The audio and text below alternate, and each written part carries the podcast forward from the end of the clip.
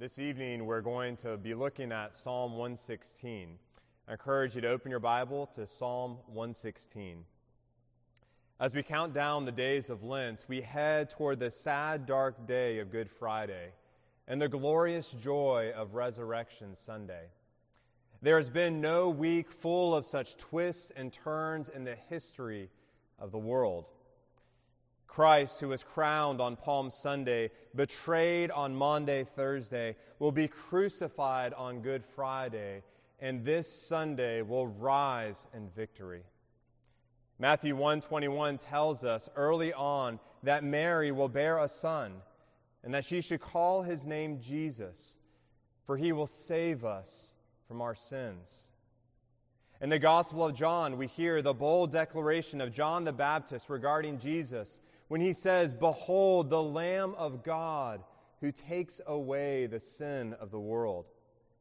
The Gospel of John tells the story of Jesus with a reference to time, awaiting the final hour when he will be crucified to save us. And in Luke's Gospel, after Peter declares in clear terms the identity of Jesus, Jesus clarifies his mission as Messiah. The Son of Man must suffer many things and be rejected by the elders and the chief priests and the scribes and be killed and on the third day be raised. A handful of verses later in Luke 9:51 we read, "When the days drew near for him to be taken up, he set his face to go to Jerusalem." It is in Jerusalem that Jesus will be betrayed, beaten, falsely accused, and crucified to set us free. Jesus knew his mission required that he would enter the fires of affliction set ablaze by the sins of humanity. From birth to the grave, Jesus was always the Savior born to die, to bring life to this sinful and suffering world. And as Isaiah 53 says, Jesus was despised and rejected by men, a man of sorrows, acquainted with grief. And he was not informed about grief from the words of a page, but through a lived experience of suffering. He entered into the afflictions of suffering with a quiet confidence in his heavenly Father. And though he knew the afflictions that he was about to enter, he still sat at table with his beloved disciples as he shared his last Passover meal. He calmly instructed them with the peacefulness of a man fully resolved and fully assured of his destiny. What could possibly give someone such great assurance in the face of great affliction? Psalm 16 this evening will tell us how that we can rest assured in our great affliction. Psalm 116 will show us how Jesus endured through his affliction with hope. Hear the reading of God's word in Psalm 116. "I love the Lord because he has heard my voice and my pleas for mercy, because he inclined his ear to me.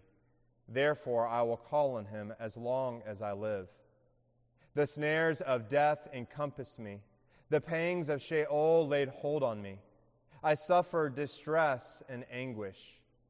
Then I called on the name of the Lord. O Lord, I pray, deliver my soul. Gracious is the Lord and righteous. Our God is merciful. The Lord preserves the simple. When I was brought low, he saved me.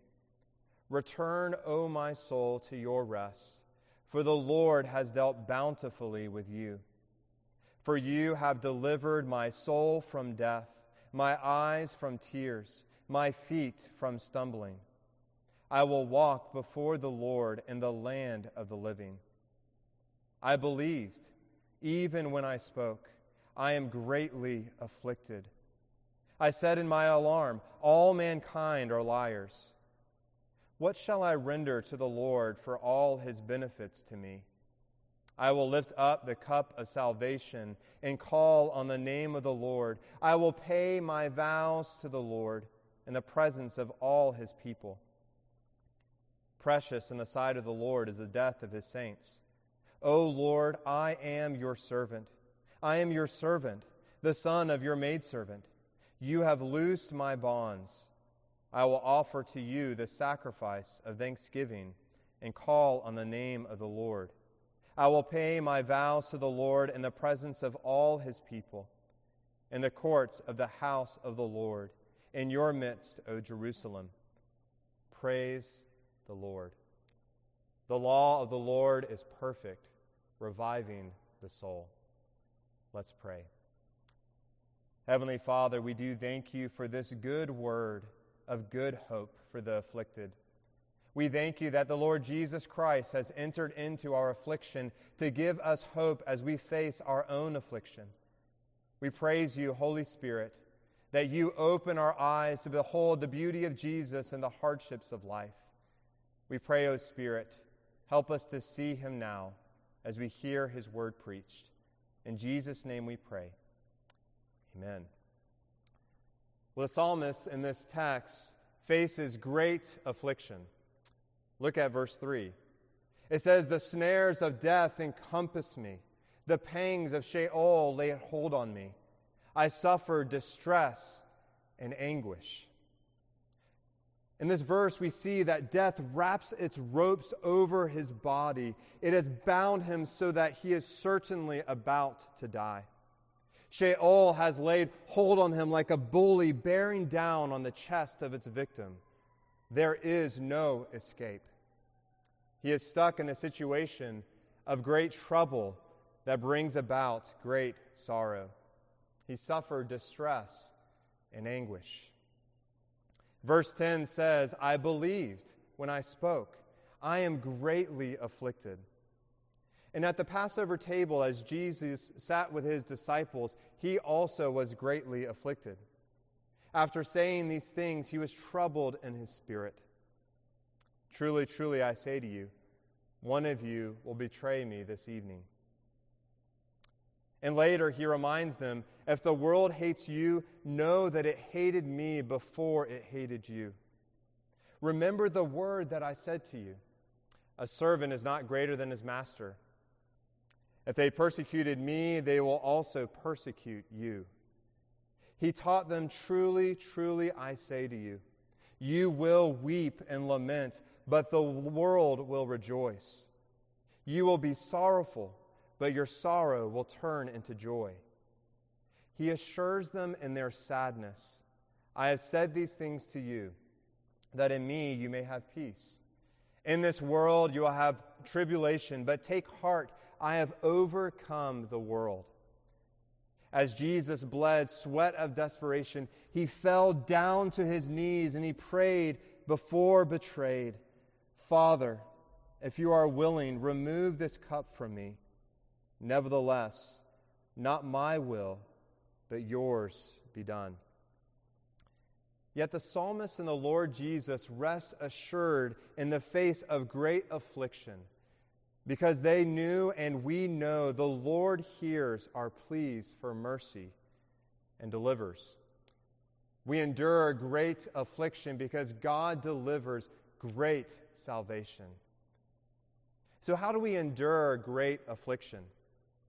Well, this text reveals to us that we endure by believing in faith and devoting in faithfulness. The death and resurrection of Christ created a ripple effect of risky mission for the early church. The early believers took very seriously Jesus' statement that through many tribulations we must enter the kingdom of God. And they endured through these great afflictions because God delivers great salvation. One letter to the early church chronicles the martyrdoms of believers. And this martyrdom included the martyrdom of Polycarp, a disciple of John. In the beginning, it shows the secret to enduring afflictions. "All the martyrdoms which God allowed to happen were blessed and noble. Who could not admire their honor, their patience, their love for the Lord? They were ripped to shreds till their veins and arteries were exposed, and still endured patiently, while even those who stood cried for them. They had such courage that none of them let out a sigh or a groan, proving when they suffered such torments, they were absent from the body. Or rather, the Lord stood by them and talked with them. By the grace of Christ, they despised all the cruelties of this world, redeeming themselves from eternal punishment by the suffering of a single hour. The fire of their scavenged executioners appeared cool to them, because they fixed their eyes on the escape from the eternal, unquenchable fire. And they fixed their eyes on those good things that await everyone who waits on the Lord in the midst of their affliction. Those things which no ear has heard, which no eye has seen, which no human heart could ever imagine, but revealed to them by the Lord. How do we endure such great affliction? By believing in faith. We believe in God's goodness. Look at Psalm 116, verse 5 through 7. The psalmist says, "Gracious is the Lord and righteous. Our God is merciful. The Lord preserves the simple. When I was brought low, he saved me. Return, O my soul, to your rest, for the Lord has dealt bountifully with you."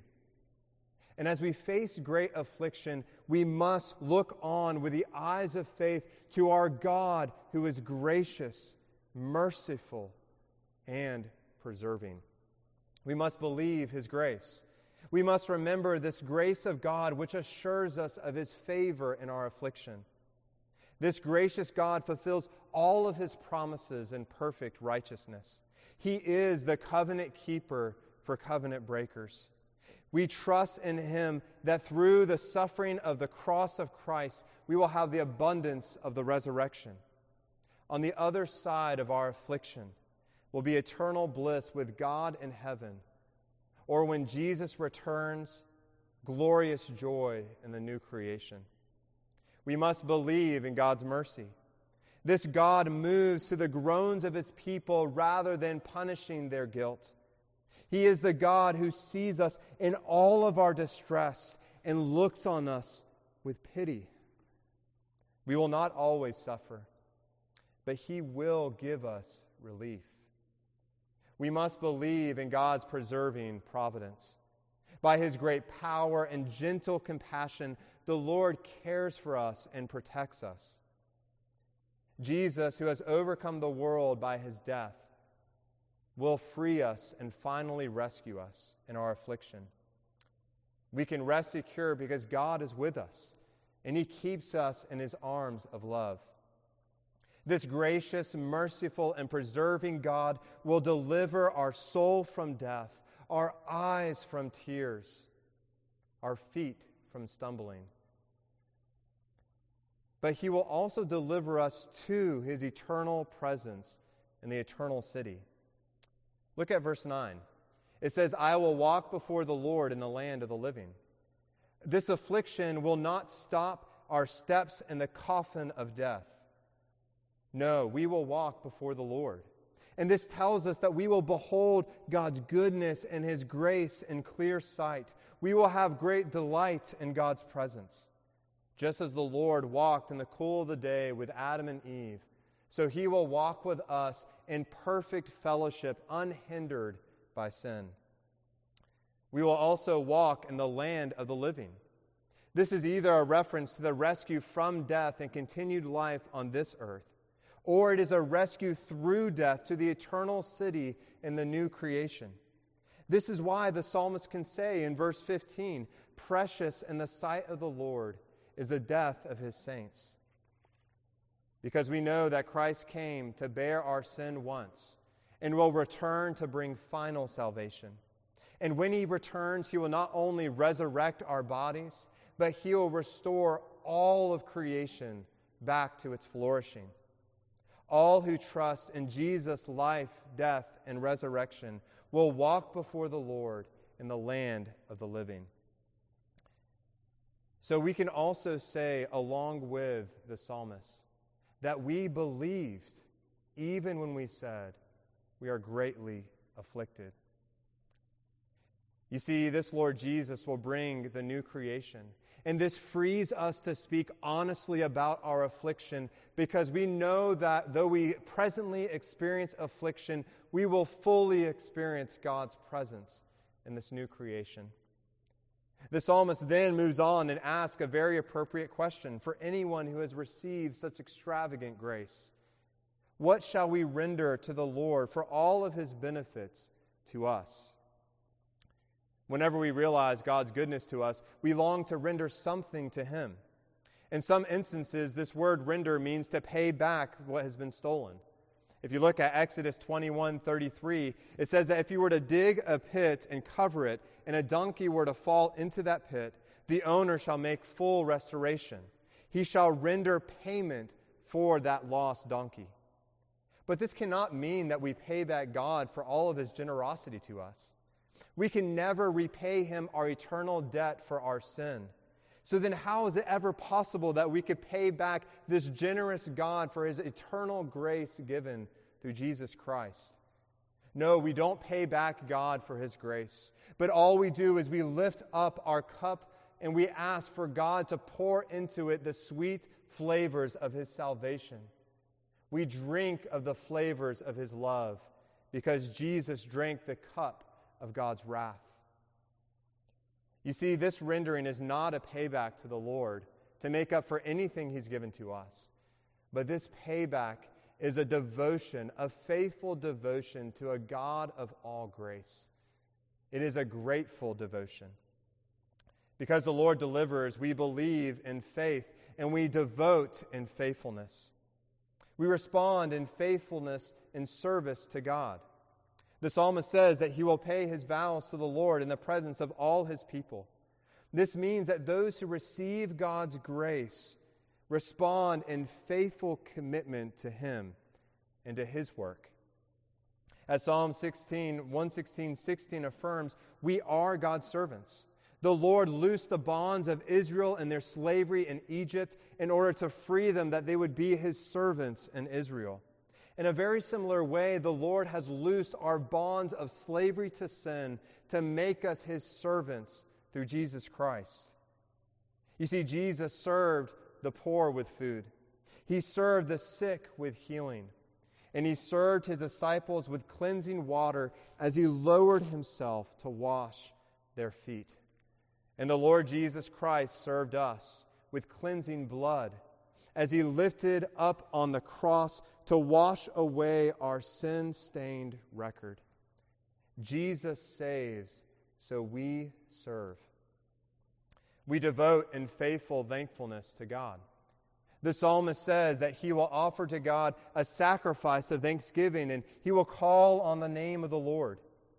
We call on God's name and give praise and thanks for all that He has done, for His deliverance in the cross of Christ as He saved us of our sin, and for His regular deliverance throughout our life. We offer to Him our resources and our very lives because He has offered to us His whole life on the cross. All of our giving to God flows out of His gracious giving to us. We endure great affliction because God delivers great salvation. So we must respond. We must believe in faith and devote to faithfulness. Much like Jesus, Polycarp was betrayed by people from his own household. He was arrested, tried, and asked to deny his Savior before the proconsul. The proconsul tried to persuade him to apostatize, saying, "Have respect for your old age. Swear by the fortune of Caesar. Repent and say, 'Down with the atheists,' those Christians who have rejected our gods." Polycarp looked grimly at all the wicked heathen multitude in the stadium, and gesturing towards them, he said, "Down with the atheists." "Swear," urged the proconsul. "Reproach Christ. Give up your faith. Turn from your Savior." And with a calm and collected demeanor, Polycarp said, 86 years I have served Him, and He has done me no wrong. How can I blaspheme my God and my King?" You see, in his affliction, he believed in faith and devoted to faithfulness all the way to the very end of his life. And beloved brothers and sisters, as you face your great affliction, your Lord Jesus Christ entrusted himself to his faithful God all the way to the end, even to the point of shedding his blood for your forgiveness. So as we wait for Good Friday when he will be crucified, and as we anticipate Easter Sunday when he will rise again, believe in faith. Look to Jesus in these couple of days. Consider his passion and devote yourself to faithful service, to your family, to your neighbors in need, to the hurting and sad world as they face their own affliction. Point them to the Savior and endure affliction because God delivers salvation. Let's pray. Lord Jesus Christ, we thank you that you have endured great affliction for our salvation. We praise you, God the Father, that you sent Jesus the Son by the power of the Holy Spirit to forgive us our many sins.